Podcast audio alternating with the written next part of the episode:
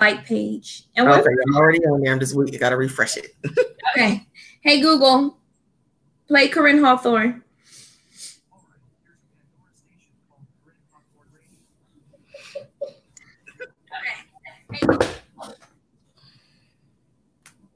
Hey Google, play Koryn Hawthorne. Sure. Here's a Pandora station called Koryn Hawthorne Radio. Hey guys, says tuning in. We need you to share. Come on, Google. Hey, Google, play Koryn Hawthorne. All right, here's a Pandora station called Koryn Hawthorne Radio. It's just going to keep saying it.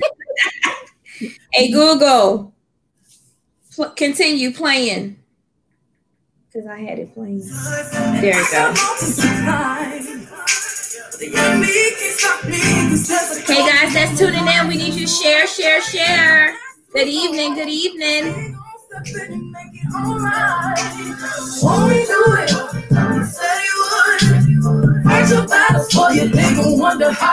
this the perfect song? Yes. talking about this. Yes, Lord. It's one of my favorites too. share, share, share. Won't he do it? He said he would. So I just am right on time. Hey guys, thanks for sharing, Robin. Get me back in line one more time, cause he's always listening. Ain't nobody perfect, everybody's hurting. Cause you're always on time.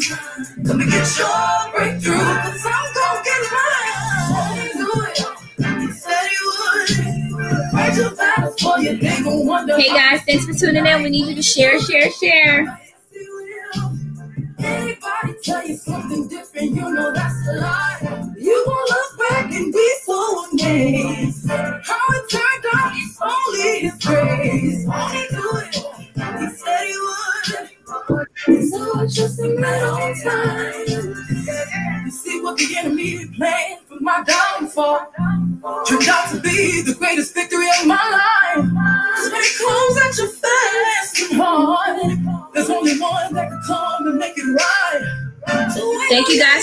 Sharing. I see the shares. Thank you so much. Thank you guys for tuning in. We're going to be starting momentarily.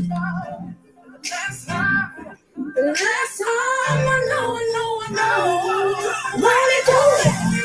Yeah, yeah, yeah. Fight your battles for you. They wonder how you sleep at night. Why they do it? Thanks for sharing, guys. You know that's a lie. You gon' look back and be so amazed. It's only his grace. Why he do it? He said he would. So I trust him right on time. On time, on time. So I trust him right on time. On time, on time, on time. All right, guys, we're going to get started.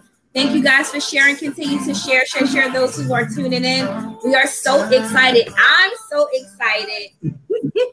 I really am. I'm so excited because Donielle Houston, aka Donielle Rodwell, is a childhood friend of mine since high school. We go back from what we went to school, 2001 and we mm-hmm. graduated in 2005, literally from the the High School of the Creative and Performing Arts. So I'm so excited because it's literally been years since I've actually seen her, even though we've yeah. communicated through social media. But this woman of God right here is, is a jewel and a gem to my life. And I'm going to start really quickly. Um, I feel like I'm introducing her for her to preach or something. but seriously, but it's so true because uh, she truly God used her at a young age. Um, even in Donielle's youth, Donielle was was one of those people that God anointed, even in her childhood. Um, and and she was such a pillar to us. We had a gospel choir in high school, and Donielle was like so on fire for Jesus. Like literally, she was on fire for Jesus. And literally, I could remember, I could recall this day we were in choir and it was at the school. It was like um, the gospel choir. Donielle had put together the gospel choir, um, you know, and we were like going out, singing out, and we was having rehearsal. And literally, I remember we went into like a worship, like mm. like a worship, and we was at school. And we were supposed to be out of school, but we was there in worship literally for like two hours. Like yeah, I remember that. Literally, yes. the whole room he penetrated the whole room. And I remember I wanted to be free. And I'm gonna be honest because I'm very transparent. I, I was molested at seven years old. And because of the molestation, the spirit of homosexuality tried to creep up on me, try to attach itself to me. I've never acted in it, you know, but I had those thoughts because the enemy is a clear enemy to us. And because, you know, of me being molested and this spirit coming in and me not knowing how to fight or even know what it was, you know, certain things used to try to happen, but God covered me and protected me. But I remember that day, Donielle prayed over me and literally because I cried out to the Father and said, This is what I want to be free from ever since that day, I was free from that spirit of homosexuality. Hallelujah. I practiced it. I never acted on it, no anything, but it still was attached to me. It was assigned to me. And so, literally, I say thank you, woman of God, for being obedient, you know, to the Holy Spirit, even at such a young age, a young age. Um, healing and delivering um, anointed is literally on your life. It's a mandate on your life. It's a call on your life literally and god used you even in your youth to literally to be a vessel a pure vessel um, even with the, the different things of like teachings, I've learned about healing and deliverance and demonology, even from you from a young age. You were like one of the mm-hmm. first people, seriously, that I, the Lord used to actually help me and to cultivate me. And so I come back to say thank you because we never really even talked about this. I'm just telling you now. But literally, this was something that had happened, and I never forgot about you. I never forgot about that experience, that encounter, because that was the first time that I actually truly encountered the whole, like the Holy Spirit in my life, even though you know I grew up in church and stuff mm-hmm. like that, even though I left for a short period, well, a long period of time and went to Islam, but for the 19 years you know, of me growing up in Christianity, that was the first time that I had an encounter. So I'm not going to delay or hold it. Um, Donielle, you can introduce yourself. Guys, you are tuned into the Dope Girlz Pray podcast. I'm your host, Kamisha H. And our guest speaker tonight for Testimony Tuesdays is um, Donielle um, Houston. I keep wanting to call you Well, I'm so sorry. She's married now, y'all. So go ahead, Donielle. You can introduce yourself, and then we're just going to dive right in. All right. All right. I think your camera is frozen. Hold on one second. I, your camera can just hear me. I can hear you, but your screen is black. There we go. I'm having a. You, can you hear me? I can hear you, but it's uh, like kind of what is going on here? Blood of Jesus. It's the enemy.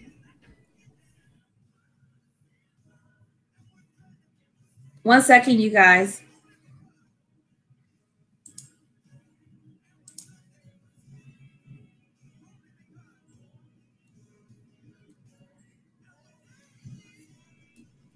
All right. All right. Give me one moment to switch my okay go on my hotspot because I don't know what's going on with this. Okay. All right, guys, hold on one second.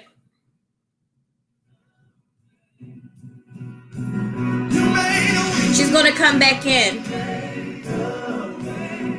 I need you guys that are watching to pray, pray, pray, pray, pray, because the enemy does not want for her testimony to come out or what God is going to do, but we shall have victory. So I need you guys to pray.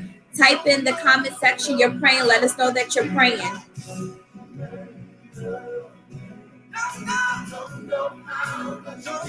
All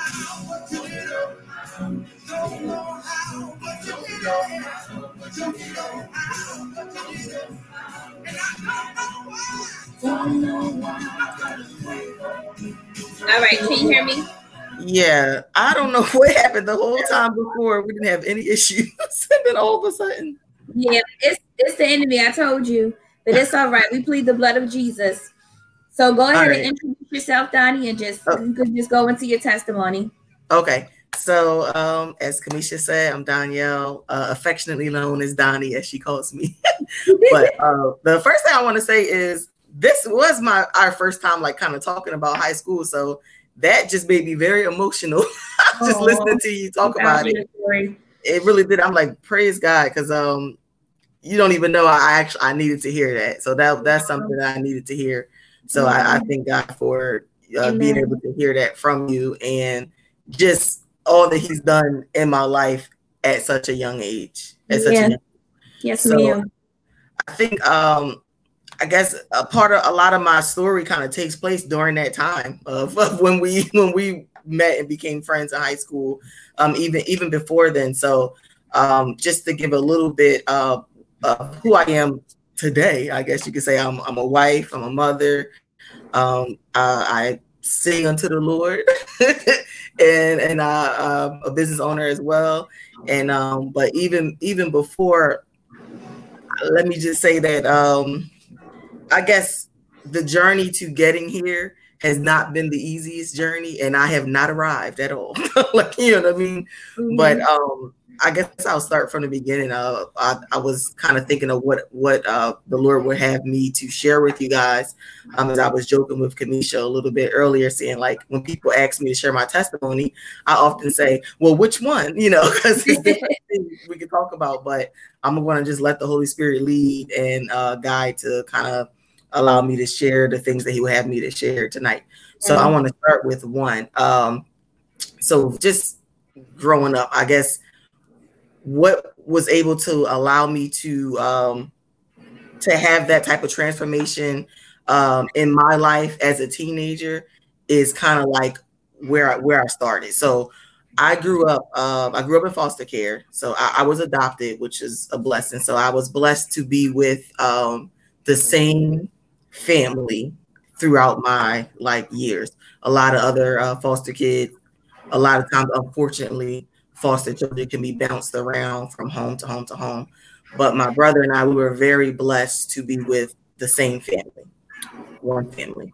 Um, I, I got uh, in that way because at the time my, my parents were not able to uh, care for us um, in that way, you know. And uh, I commend my mother for for being able to take a look at her situation and say, you know, uh, I'm not equipped to do this right now. Let me let me uh, get some help.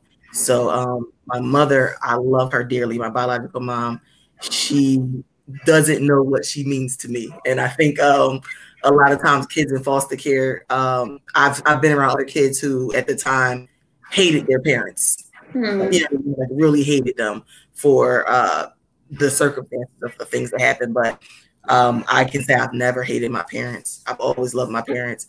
I've always um, it took me a while to understand like their circumstances and what led to to um, us being in foster care, but um, I love them and I thank God them. I thank God that they're are, are they're around today. You know what I mean? That I know them, have a relationship with them. But at that time, I uh, grew up very similar to you, Kamisha, as far as I was also molested as a child. Yeah. I was um, molested at, I had to be, it was before I was five. It was before I came into foster care.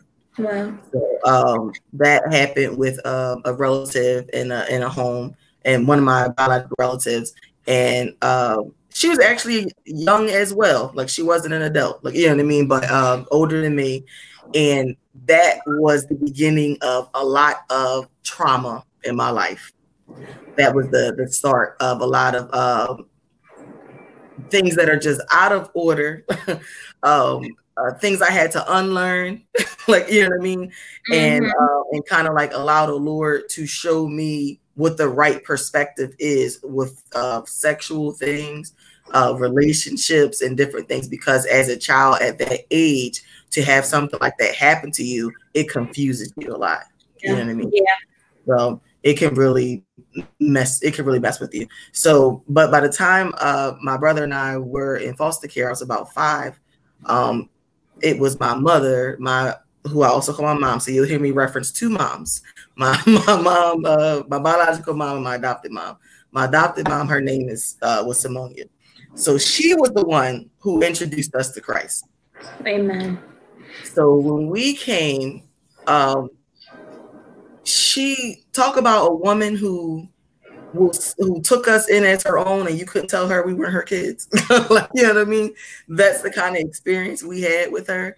Um, and just grew up in a, we had a good, solid family, uh, acceptance, um, love, all of that when we were taken into into foster care. And then we got by the time we got adopted, I was about, I think I was like 13. Mm-hmm. So after high school, by the time I got to high school, literally, and I don't know if you know this, freshman year, my adoptive mom had just passed. Oh wow! She no. passed in March of that year. Wow. So going into this experience thinking she was going to be around, she was going to be there. She had me since I was like five, you know, and um, and I came into like high school like off of like some traumatic event, like you know what I mean. So um, I had a really hard time my freshman year of high school, just transitioning. Um, after she passed, her daughter adopted us, um, um, who was my sister, but she's mom now too. she's you know, she, uh, she's she's mom now too. So there, uh, so I like to say I had like three moms, but to me, I count that as a blessing you know, yeah. um, I get I got to have experiences with all of them that I value. You know what I mean? Right. So, um, but I came into high school with just angry actually, because I remember having conversations with friends in high school who, wow. By the time they got to know me, like maybe sophomore year, they told me what they, you know, I asked them, what did you think of me my freshman year? They said, you were just angry. Like, you know, you uh-huh. were, you were very judgmental. You were very, you know, just like, just hard and I came from, you know, I came from North Philly coming into this school that's like mixed with like right. like all these different experiences and different people, hair dyed this color and that color. It was like a whole new experience for me. Now, and we I, all we were all bad. People probably won't believe this, but I was terrible in high school. Donnie can attest to that. I was bad. you were spicy. You weren't bad. but but um yeah my freshman year was like a little rough and i think i being i grew up in church and i was very um it took me a long time to kind of admit that i'm like oh yeah i was churchy because back then i didn't think i was churchy but i really was. So i had this like really rough defensive exterior but also being real churched like you know what i mean? So i was really big on like evangelism and stuff like that but my delivery especially my first year of high school my delivery was like really harsh you know? Mm-hmm. so i remember having people like like, like, why would you say that? Like, it's true. You don't know Jesus, you're going to hell. Like, you can't just come, like, you, know I mean? you can't just come out. You can't come from that perspective. Like, you know what I mean? So I had to learn like how to say things in love, and I couldn't learn that until I realized that I didn't have to fight all the time. Like, you know what I mean? Because I came from an environment of, believe it or not, and people look at me now and the way I behave, they don't know. Like I say, all my life I had to fight. I had to fight a lot, like physically fight, yeah. because I grew up in a neighborhood where people would attack you, like you know, for being different, for being timid, for like not looking like them, not dressing the way they dress, not speaking like them. Like you had to constantly defend yourself. So it was times where I could be just playing with my brother, and somebody would say, "I don't like your hair," and just hit you. like you know what I mean? Yeah. so so like coming from the environment, coming into a high school where people do not behave that way. Right. Very like perceived. It's like, ooh, what's wrong with her? like you know what I mean? Mm-hmm. So the Lord definitely he did a transformation. He worked on me. I, I I just wanted to, even at that age 14, I was really pursuing God. So of course, and I and I know this and believe this, and we know this to be true. As you pursue Christ, He will he will he will prepare you. Like you know what I mean? He'll fix those things. So even then, even though my delivery was off, even though I was like kind of like really um harsh with it, because I had a desire for God and I had a heart for God, he started to soften me up and allow me not to be as defensive. Now, mm-hmm. granted, it took years and years for me to really not be really defensive. but, but he still, you know, he made it so that I was uh just, you know, being softer and softer and, and more more loving my deliverance because I really did had to ask why am I even telling people about Jesus? Because Christ loved them. I love them and I want them to know the Jesus that I know. So I had to come yeah. from that perspective. You know what I mean? Yeah. So I think that took that took some some some time. And I, I feel like that's like a lifelong lesson because yeah. you're always learning to kind of like love people. You're learning, right. you're always learning to love people. Yeah. And you know what? Let me interject for a 2nd mm-hmm. because I've experienced that same thing. I'm, I could be relatable with you with that because Islam made me like that as well. Mm-hmm. You know, because Islam was based off of Old Testament. So everything was law, law, law, law, mm-hmm. law. And so I was so judgmental. I was so harsh.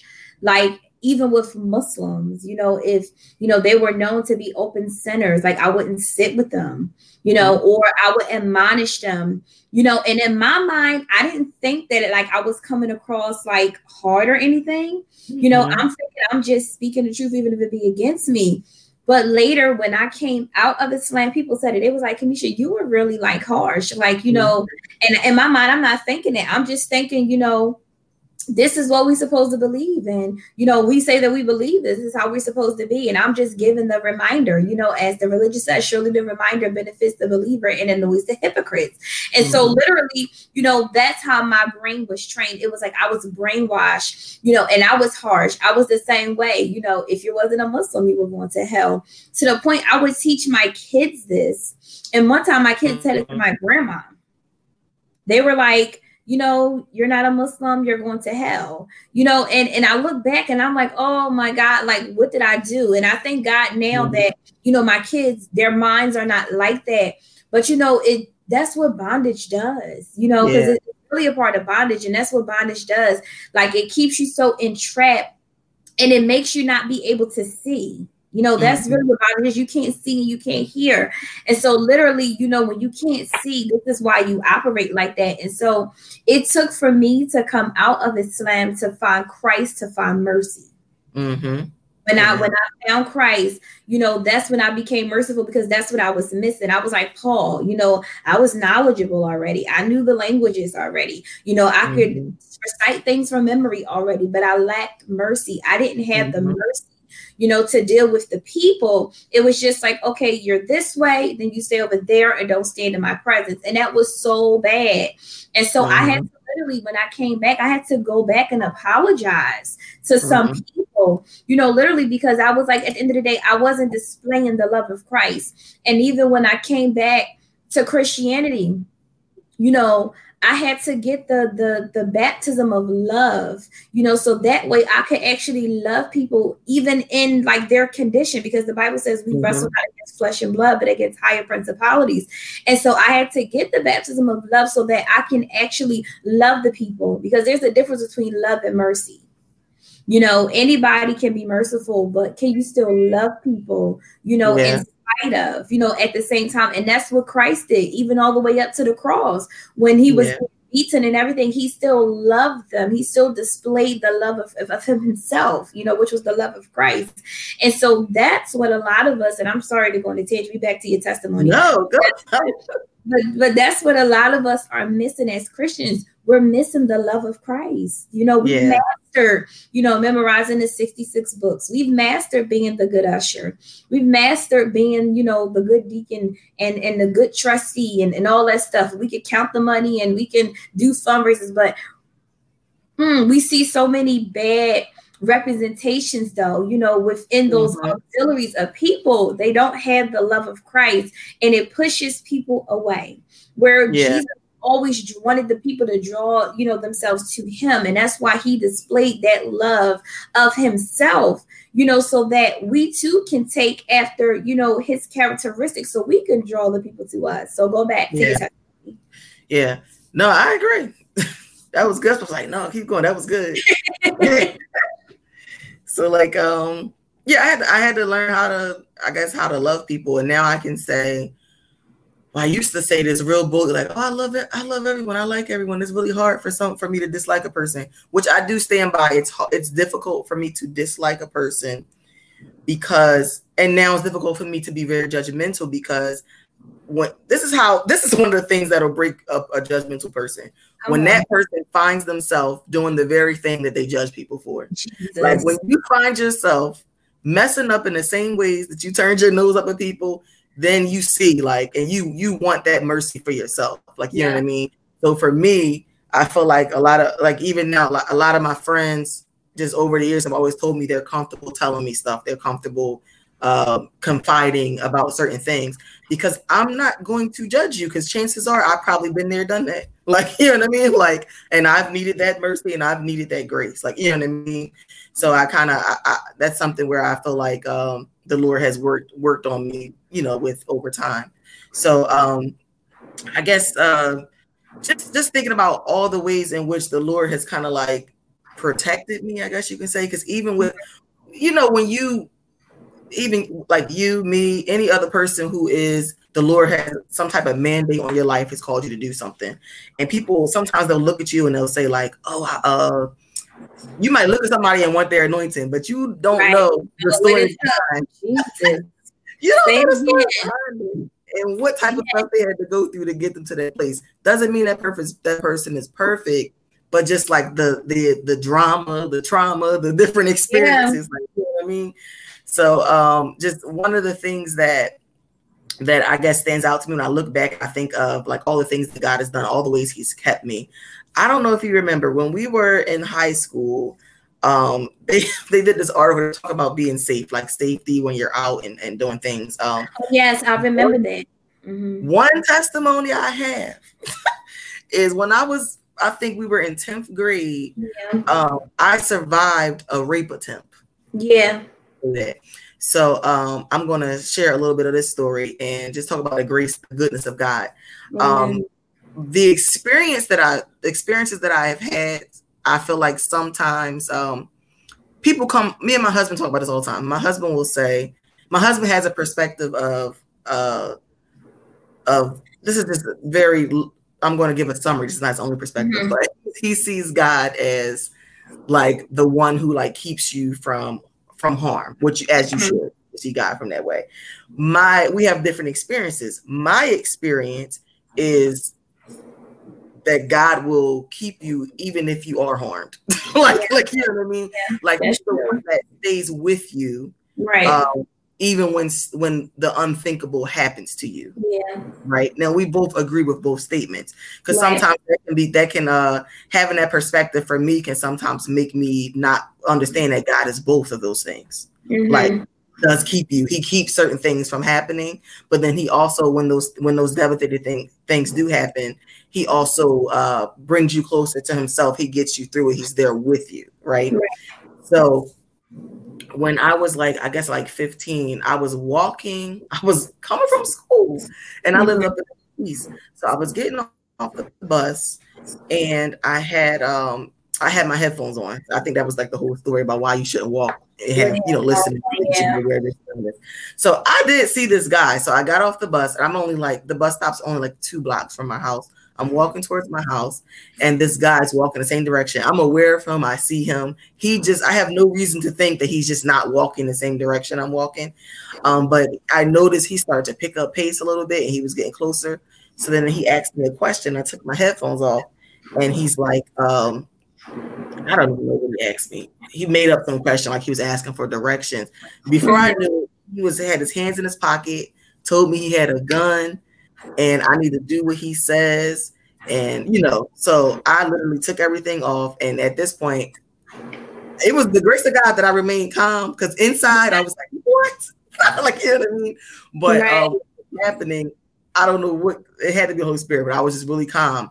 And I was thinking that he really did have a gun, you know. So uh, we walked behind literally around the corner from my house and it's not even like this crazy neighborhood. We moved by this time, like you know what I mean.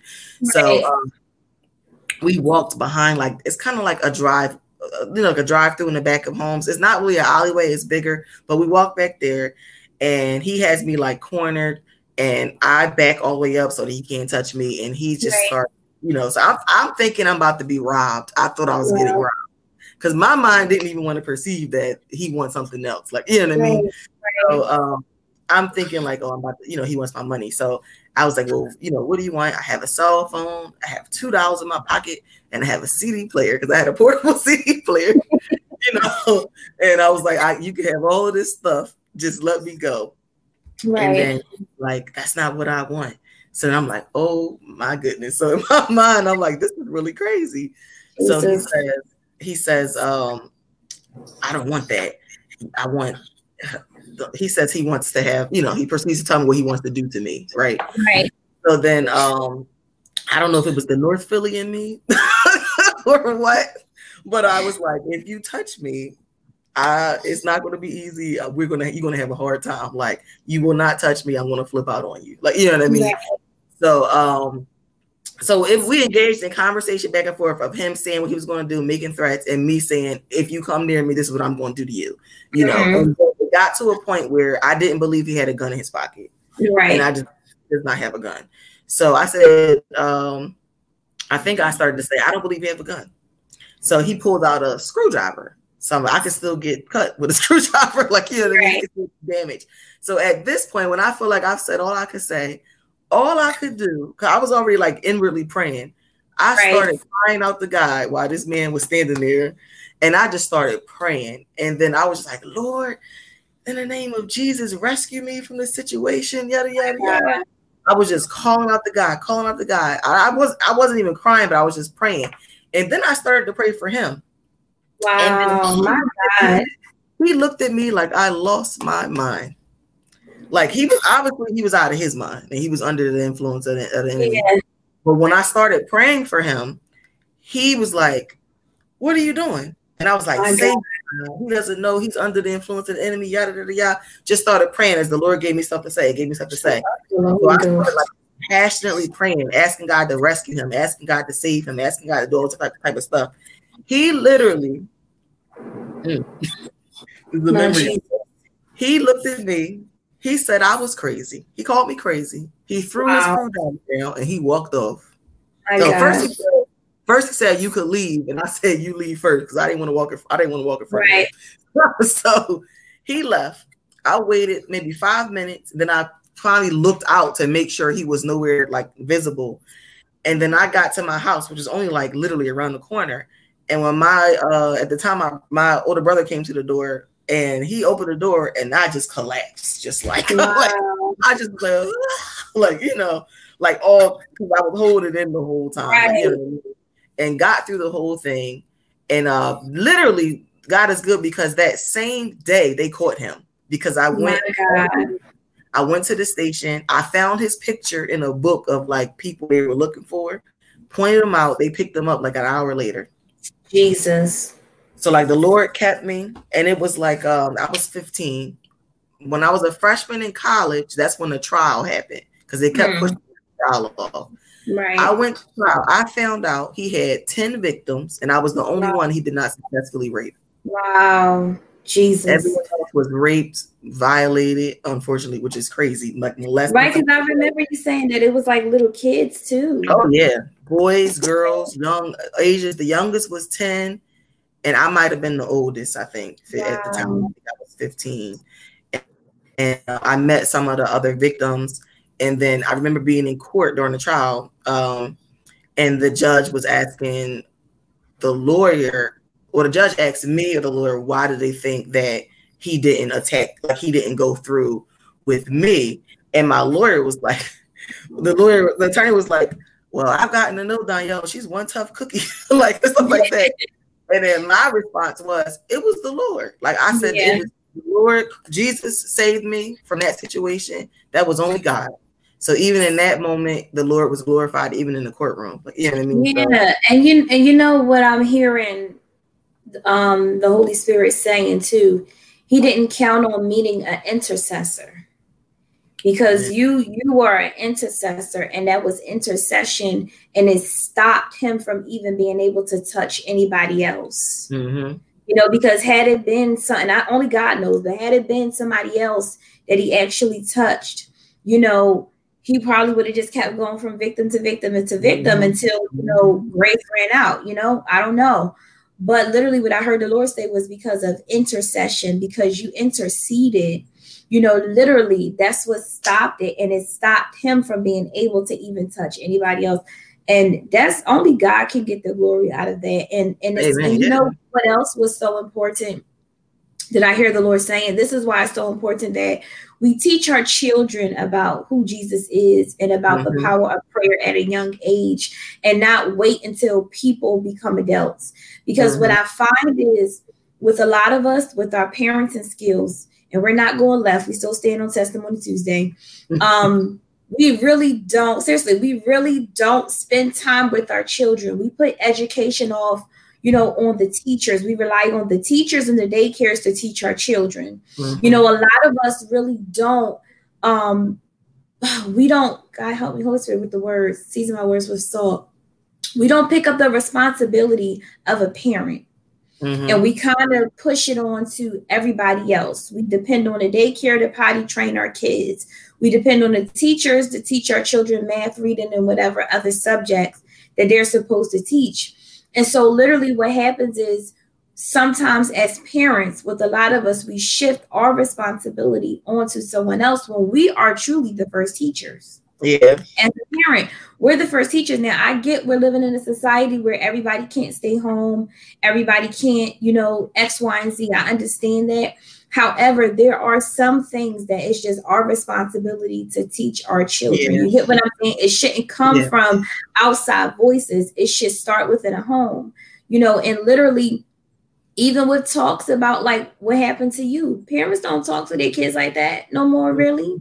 You know, about um the earphone things and, and, and paying attention to your surroundings, you know, when stuff like that. And if something doesn't feel right, you know, walk away or anything or just in general like how we talking about with with prayer you know because there could be so many things and some things had to happen you know what i'm yeah. saying because it's yeah. a part of our testimony you know because literally god is not going to give you to talk give you something to talk about that you haven't experienced and you know, because healing and anointing is on your life, you know, this is why some things had to happen. Some things mm-hmm. was like you couldn't avoid it. The Lord said it had to happen because one thing the Lord said to me, and, uh, and today, literally, you can't um walk in something that you don't carry.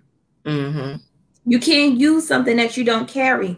So if you never experience, you know, trauma or certain things, you can't really operate in healing and deliverance. I need to know your backstory before yes. you lay hands on me. You know what I'm saying? You know, mm-hmm. what have you been through? You know, what have you overcame? You know, because that's literally that's like the checklist, you know, and that's mm-hmm. for anything that people walk in. You know, God is not going to give you something to talk about that you haven't experienced, but you find now, and I don't, God help me, but you find now people they're trying to walk in things that they don't belong in. No, stay where the Lord told you to go because that's where you're going to see the most grace. That's where you're going to see it you know, because yeah. but go ahead, girl, because I talk too much. So go ahead, keep going. yeah, so the Lord, he just, I mean, he, he definitely he's a keeper. Let me say that. Yes, Let me say that. So I guess just carrying along because I kind of want to share like on a timeline. I guess um, yeah, when I graduated from high school, I pretty much um, I was kind of on my own since like 18, pretty much.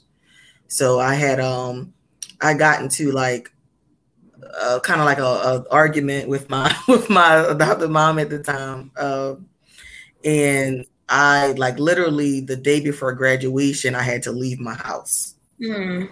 So like I came into graduation like really like undone, but um, I had to leave my house. So um, uh, I stayed with my sister for like the whole summer, and then I ended up um, going going to college, right?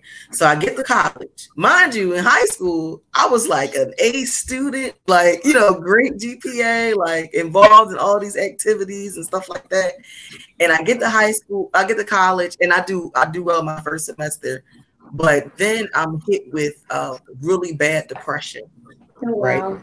So I started to see the signs of it kind of started like my my last year of high school, like senior year, but I didn't know like what it was. Like certain things started happening. I'm like, why am I oversleeping all, all of a sudden? I never oversleep. Like, you know what I mean? Like just different right. things. Um, I had uh, I guess it was a traumatizing year because I felt like I was thrust into adulthood without the supports that I thought I could have. You know what I mean? So um uh uh just like seeing my peers being brought to school with their with a mom and dad and i'm right. coming to school with like my sister and like you know um my my aunts or which which now i look back that's a blessing that i still had them like you know what i mean mm-hmm. but at the time I, I felt like I was missing out on like these uh these uh parents like you know how I saw my peers like kind of had parents there for them like that and just you know just comparing um, where I was and, and, the circumstances that I came from to the, my peers in school you know so mm-hmm. like I got to college and I kind of was like, you know, thrust into adulthood, thrust into having all this responsibility and not really having the stability that I needed at that age, you know, for, for from home or whatever. And um and I I found it very difficult. So mm. it got to a point where I would sleep, I would go to sleep at night and wake up the next day in the evening. Mm. Like like, you know what I mean? Um, and I was so depressed. I like my eating was off. Um, it got to the point where I literally had like a panic attack. I remember I was walking. The culminating event is I was walking from um, from the cafeteria back to my dorm, and I had a, a, a argument with a guy who I liked at the time, and we had like a falling out. And I remember always feeling overwhelmed with feelings of rejection. Like. I felt rejected by everyone. I felt rejected by my family, even though they didn't technically reject me. It was my feelings at the time. You right. know? So I felt rejected because I was adopted. I felt, you know, every time I would get around, I would get around my biological family. And and I would see their closeness and their relationship and how well they knew each other, and I would just burn with anger. like, like I would just like we would have holiday events. My my, my biological mom um, and my family they would have stuff, and, I, and me and my brother would come over, and I would go sit out on the step and just cry because wow. I I I don't have the bond that they have. You know what I mean? And even though I appreciate it and and love the bond I had with my adopted family, I wanted it all. Like, you know, I wanted that bond too. Like, you know. So um I, I was battling rejection all the time, feeling rejected. Um, rejected by whoever the guy I was talking to at the time, uh, parents, just like, you know, family, uh, just feeling like I'm not good enough or why didn't why couldn't it work out for me in this way? Why didn't uh why isn't my my family structure like that? Or why isn't uh you know what I mean? Right. That kind of hurt. And it just piled on because you gotta think about everything. You gotta think about the things I saw as a child, like what was done to me as a child. Um ex- experiences I had. I, I saw a family member try to kill herself, like when I was a child, yeah. try to commit suicide, and I was the one who had to call the police, and I was I was yeah. young, like yeah. So there's different things, and and and my family members they've had traumatic experiences, and it, you know it kind of like played out into into other things. So so having all of that happen and and getting to college and being on my own, and uh, I it just it just kind of like got up to a limit where I just could not handle it. So I was walking yeah. going to my dorm, and on the path to my dorm, there's like a baseball field. Girl, I walked that baseball field and I fell out. like wow. fell out. I couldn't breathe. I remember not being able to breathe and feeling like um I, like I really thought something was medically like physically like out right because uh, it, it, manifested into like physical symptoms. Like every time I would feel overwhelmed with depression, I would have pain all up and down my arms. Mm. I would feel physical pain, like just all up and down my arms. And I was walking and I just uh, started hyperventilating and fell out. Oh my lord. I was, I mean, it's, it's an embarrassing situation, but I couldn't like, you know. Wow. Yeah. I ran. I remember when I got myself up, I ran to the counselor's office and I said, I don't know what is wrong with me. I was bawling. I was crying my eyes out. I need help. I need help. Somebody needs to help me. Like, and I it probably was a whole scene because I bust into the office, just you know, just yeah. hysterical. And um, I started. Uh, first, I saw a doctor at my school, and then I saw a counselor. And I was like clinically depressed. I was diagnosed with depression. I had to go to counseling every week. I had to take antidepressants and we had to find out which would work, like which ones worked, which ones didn't, because those antidepressants can mess. They mess with your mental health. You feel right. you don't feel like yourself. You feel off. Like you know what I mean? Yeah. So um, I, I, was uh, having a hard time. I was completely bombing at school for the first time in my life. I was like felling out, and I've never wow. ever been like anything less than an eight, like a you know excellent student.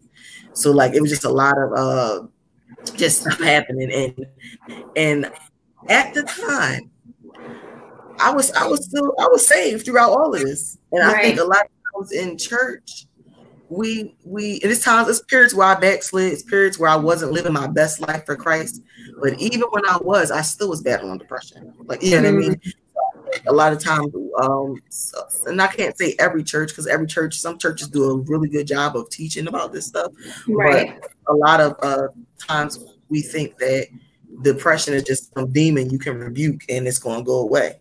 Right. Like, I mean, and I'm not trying to say it's not a spiritual aspect because I, I definitely believe it's the enemy attacking. Like, you know what I mean? Yeah. The other part of it is it can be like a chemical imbalance. And sometimes you do need the medication to like kind of help balance you out. My story is that I was going through severe depression for four years, mm. asking God for deliverance, asking God for healing. You know, it got to a point where I was so depressed, I didn't go to church. I didn't go anywhere. I wouldn't go hang out with friends. I didn't want to see anybody. I didn't want you to see me. I'm going to be sleep all day. Like I um um after that first year, I thought that I needed a dramatic change. I like transferred schools, I thought that having a different environment would help me. It did not. I was mm-hmm. depressed in school. You know, you know what I mean.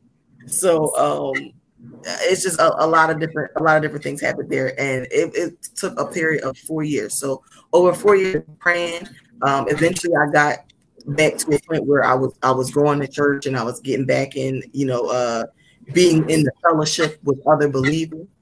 Um, and at that point i guess from 2005 to 2009 by the end of 2009 i got to a point where I, I can't. It's not a formula. I can't kind of say like one event happened where all of a sudden I was free, but the Lord He freed me from that severe depression.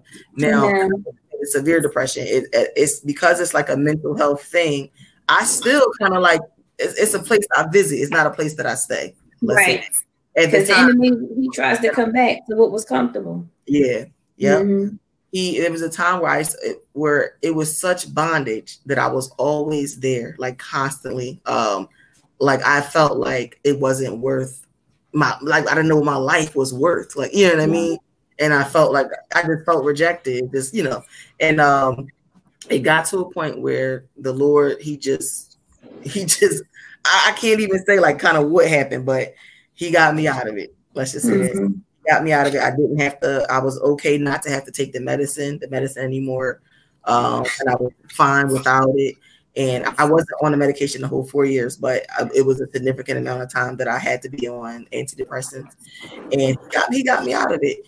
And when people talk to other people about it who are going through it now, I can really relate. Cause I'm like, look, what I learned from that is to, I'm gonna say to kind of like wait on God and that's a lesson I'm always learning because I'm not, I didn't like learn it and get it. And now I'm like, all of a sudden I have perfect patience. You know what I mean? Right.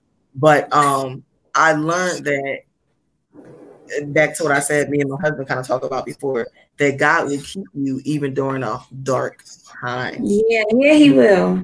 You can't, you think, you may think like I'm not gonna make it out of this situation. Yeah. Like but he's the he's the God who comes alongside, he's the God who delivers you. And yeah. he's also God who comes alongside you and he's with you through it while you're going yeah. through you're going yeah. through. Look at look at the story of Job. You know, mm when the, the the enemy came and the Lord said, You could do anything to his body except touch his life. Mm-hmm, mm-hmm. Except touch his life. And so literally, you know, some things it has to happen because I keep telling you, Donnie, there's a huge deliverance and healing anointing that is on your life literally. And the Lord says, as soon as you step up, He can step in. As soon as you step up, He can step in. Seriously, as soon as you step up, He can step in. I'm about to cry. I'm getting emotional because I'm sorry. Because it's, no, it's, it's, I'm sorry, it's the word of the Lord, though. It's the word of the Lord. As soon as you step up, He can step in because there's a mandate, literally, literally. Everything the Bible says that all things work together for the good of those who love the Lord and who are called to His purpose. A lot of people quote that, but they don't really understand the revelation behind it. All things, not some things, not the good things, not the bad things. The Bible says all things all things. And even though you you might have not thought of i might have not thought it was good for us but it worked for us. Because literally it's for us to gain the access to what god put on the inside of us. And every time you go up another level there's another break-in. There's another break-in you know? And so literally you know god is going to use you literally in these last days to really go back go back and get those women and those men you know who look like you who look like you that and i mean who look like you meaning you'll be able to identify because that's one thing you know a spirit knows a spirit. You know and literally when you struggle with that spirit you're able to identify you because that's something that you're uh, you know accumulated with you're accustomed to. And so literally you know god is saying as soon as you step up he can step in. He can step in and literally do what it what it is that he needs to do you know, for the earth because there's, i am trying to tell you, it's a mandate on your life. It's a mandate on your life. But go ahead, continue. Uh, you just encouraged me because you, um, I had a couple of words, prophetic words, and you were right in line with what was said to me. And it's just a reminder. Like, I mean, the Lord, He always knows how to remind you yeah. of, of his love and the things he said. And he definitely just used you to remind me of something. Yeah, so, God be the kind of to cry on here. I'm sorry. But if it happens, it happens. It's okay. It's okay. It, it's, okay. it's just I don't know, man. The Lord, the Lord is good. So he he got me. Like I said, it's a place that sometimes I, I go, but he's allowed me to recognize when I am feeling uh down and kind of like what to do to prevent myself from going off on a deep end. like right. you know what I mean, as far as like in my thought my thought life. So so I, I thank the Lord for that. Um, and He's allowed a lot of songs to come from that because um I, I, didn't get to say you already know, but I, I do sing and write and stuff like that. And the Lord um that's been a battle, girl. Let me tell you about that. But but um, it's been a struggle. Uh, um, he's allowed me to express kind of like uh to write songs about his deliverance power, his healing yeah. power. So he's delivered me from that.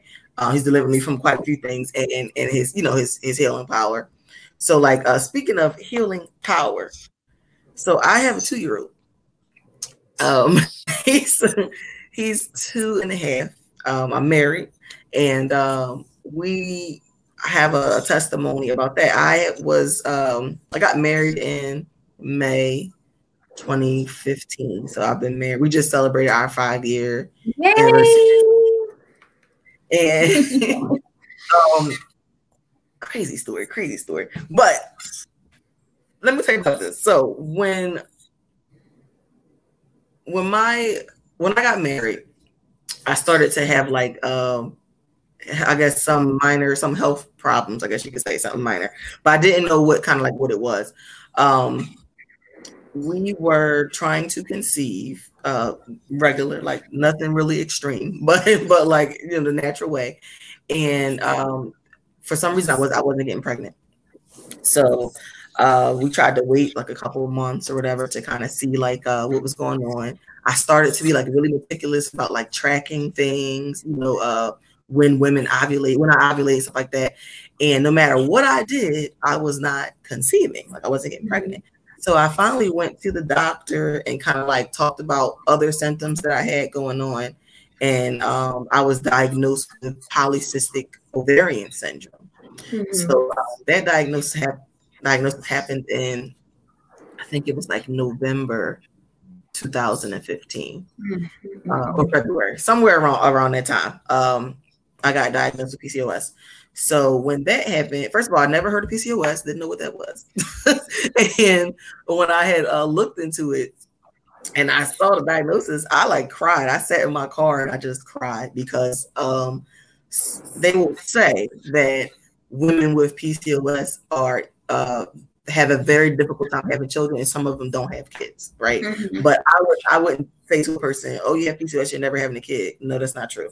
But but it just it makes it a little bit more difficult. You know what I mean?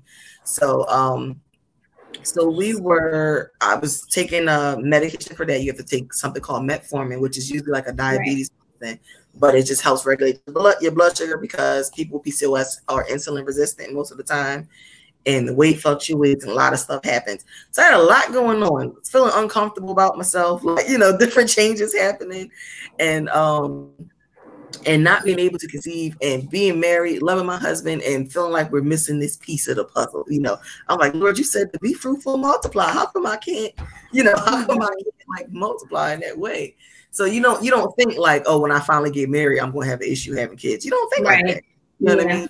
And the thing about that is even the way that the way everything that kind of went down leading up to my husband and I getting married. My husband and I grew up in the same church like all our lives. Uh, he's three years older than me. We were we knew each other, but we were not like you know because he was like he was like another age, whatever. Um, but the way the Lord kind of confirmed, uh, the Lord prophetically confirmed like our marriage, us being together, um, and just even like the amount of children we would have. Like wow. you're gonna have this amount of children.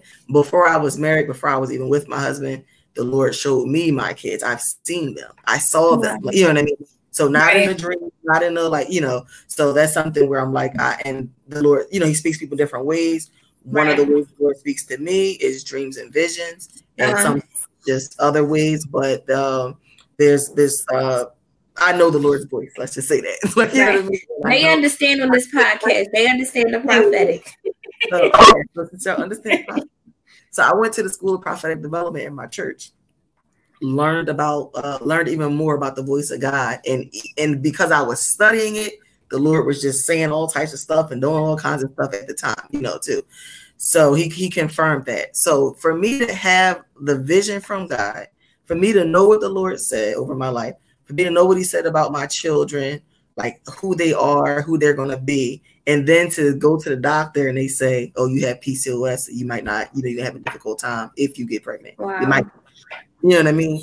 So that that was like really crazy, and and you hear a lot of things like you hear, you know, um, whose report will you believe? Yeah, and, you know, you hear all of that, and you right. know it. Being a being a Christian, growing up in church, growing up in my own walk with God and knowing God's history with me, how right. He has done what He said, how He's kept right. His word, how He me. Even with all of that information and knowledge, I still had doubt, and I still was like kind of like really shocked and taken aback by that. Like you know what I mean? Mm-hmm. Yeah. So I had a difficult time.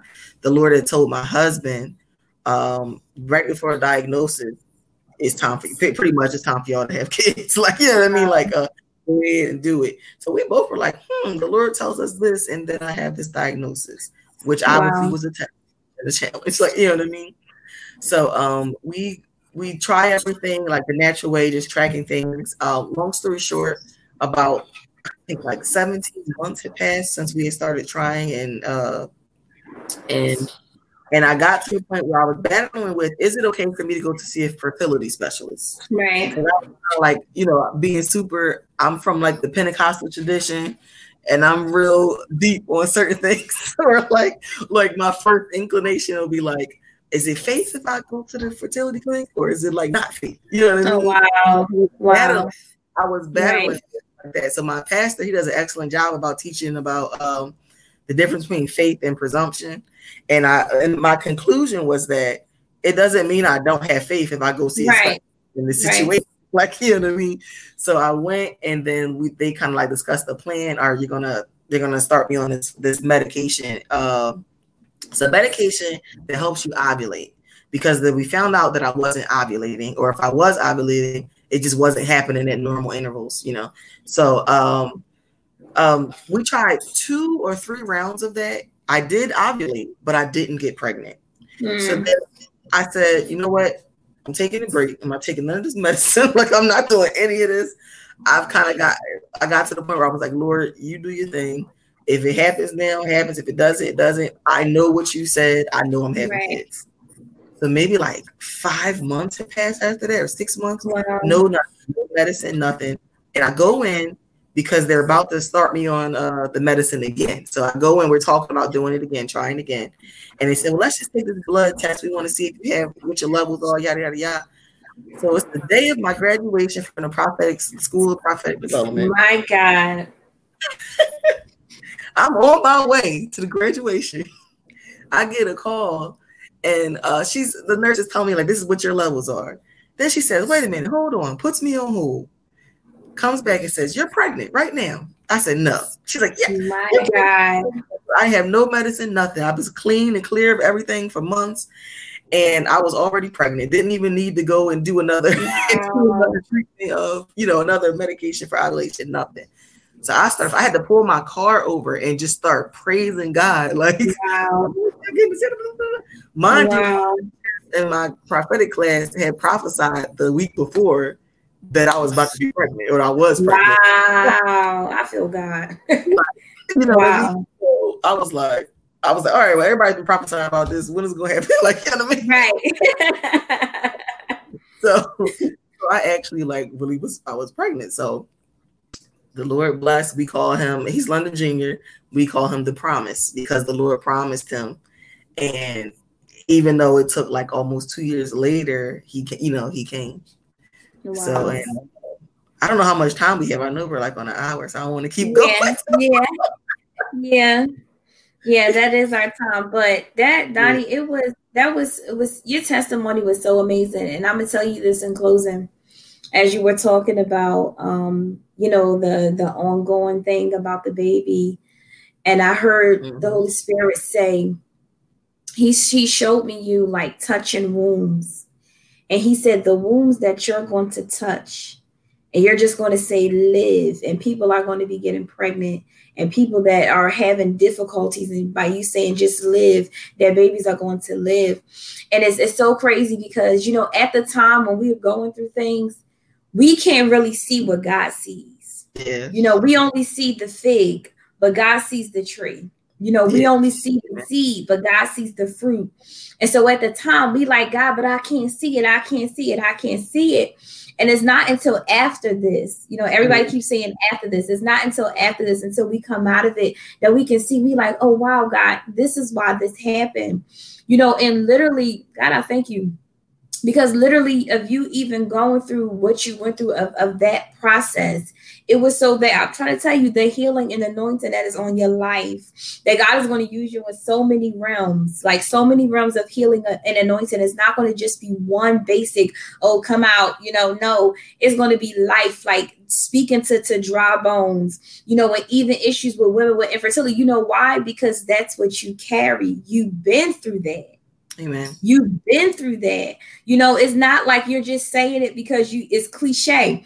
You've been through that. And so literally when you go through different things and you you pass them successfully and God elevates you, you carry that.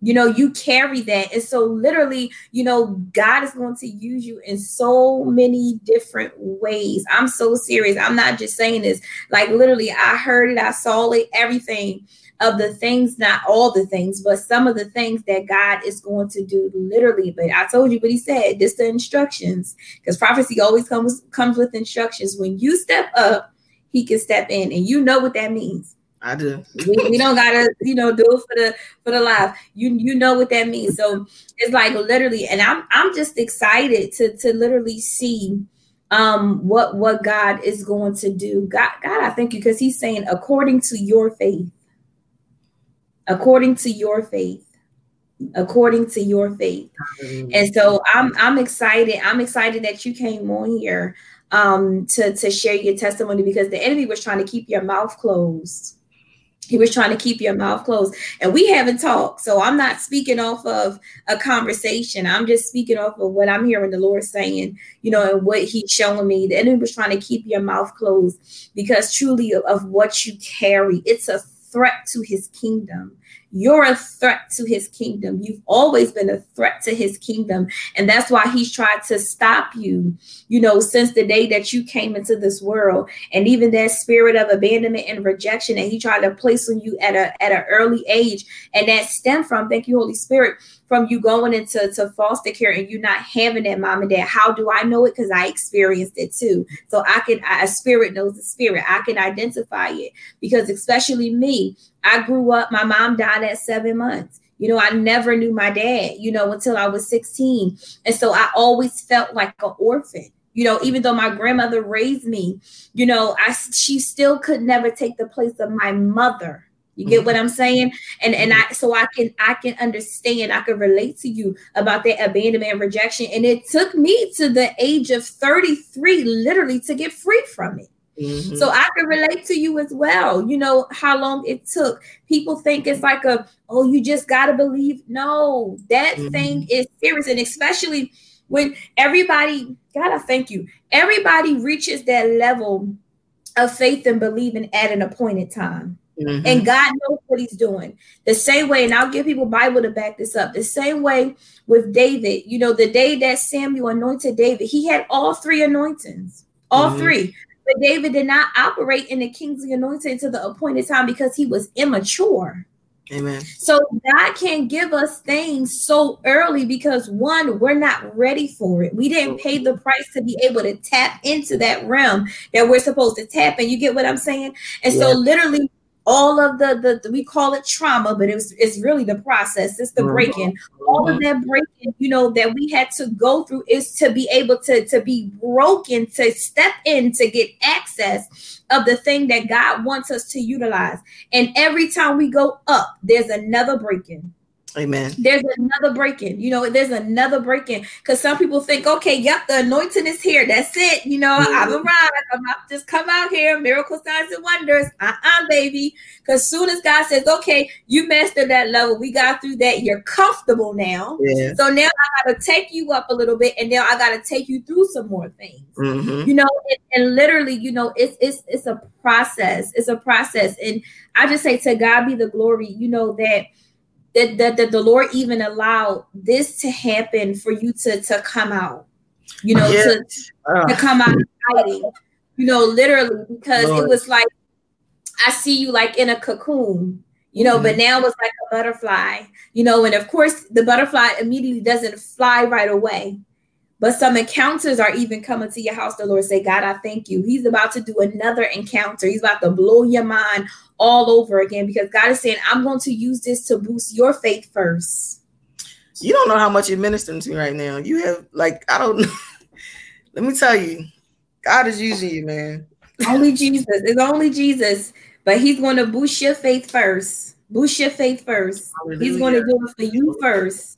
For you first. Hallelujah. For you first. He's saying a new oil, refreshing Hallelujah. refreshing, Hallelujah. refreshing, and refinery. He's refining some things, refining some things, Thank tuning, fine tuning, fine tuning your ears, eyes, everything, everything. He said you felt overlooked. You even still suffer sometimes with rejection. He said, I have not overlooked you. Hallelujah. I have not overlooked you. I have not overlooked you, but I've saved you for such a time Hallelujah. as this as this. He calls you Esther. He says, Rise up, Esther. Rise up, Esther. He's even saying, Pick up your mat and walk. Walk. Pick up your mat and walk. It's time for you to pick up your mat and walk. Walk. He says, Speak to your dry bones. Speak to your dry bones. Call it, call it out. Be it so as it is. It is as it is in heaven, so shall it be on earth. It's time. It's already performed in the heavens. The Lord said, It's time now. The time is now. The time is now. The time is now. The time is now. Literally, the time is now. And and even the Lord is saying something about lost time. Like you felt like there was lost time. He said oh, there was no lost time. He said it was no lost time. It was no lost time. It was no lost time. He said, He said, I am the controller of time. And literally, he said, I caused you to feel like that so you can see when others feel like that, that you can tell them, no, it was no lost time. It had to happen. It had to happen.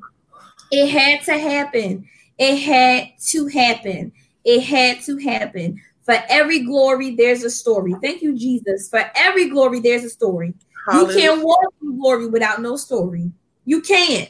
You can't. You can't walk in glory without no story. There's Hallelujah. always a backstory to God's glory. God, I thank you. Hallelujah. Always. Always, always, always, always, always, always, always. And I even hear him saying something about a daughter. Come on, about you don't, don't even know. Oh, Jesus. About a daughter. about a daughter. God, I thank you. Only Jesus. About a daughter. God, I thank you. God, I thank you. Only Jesus.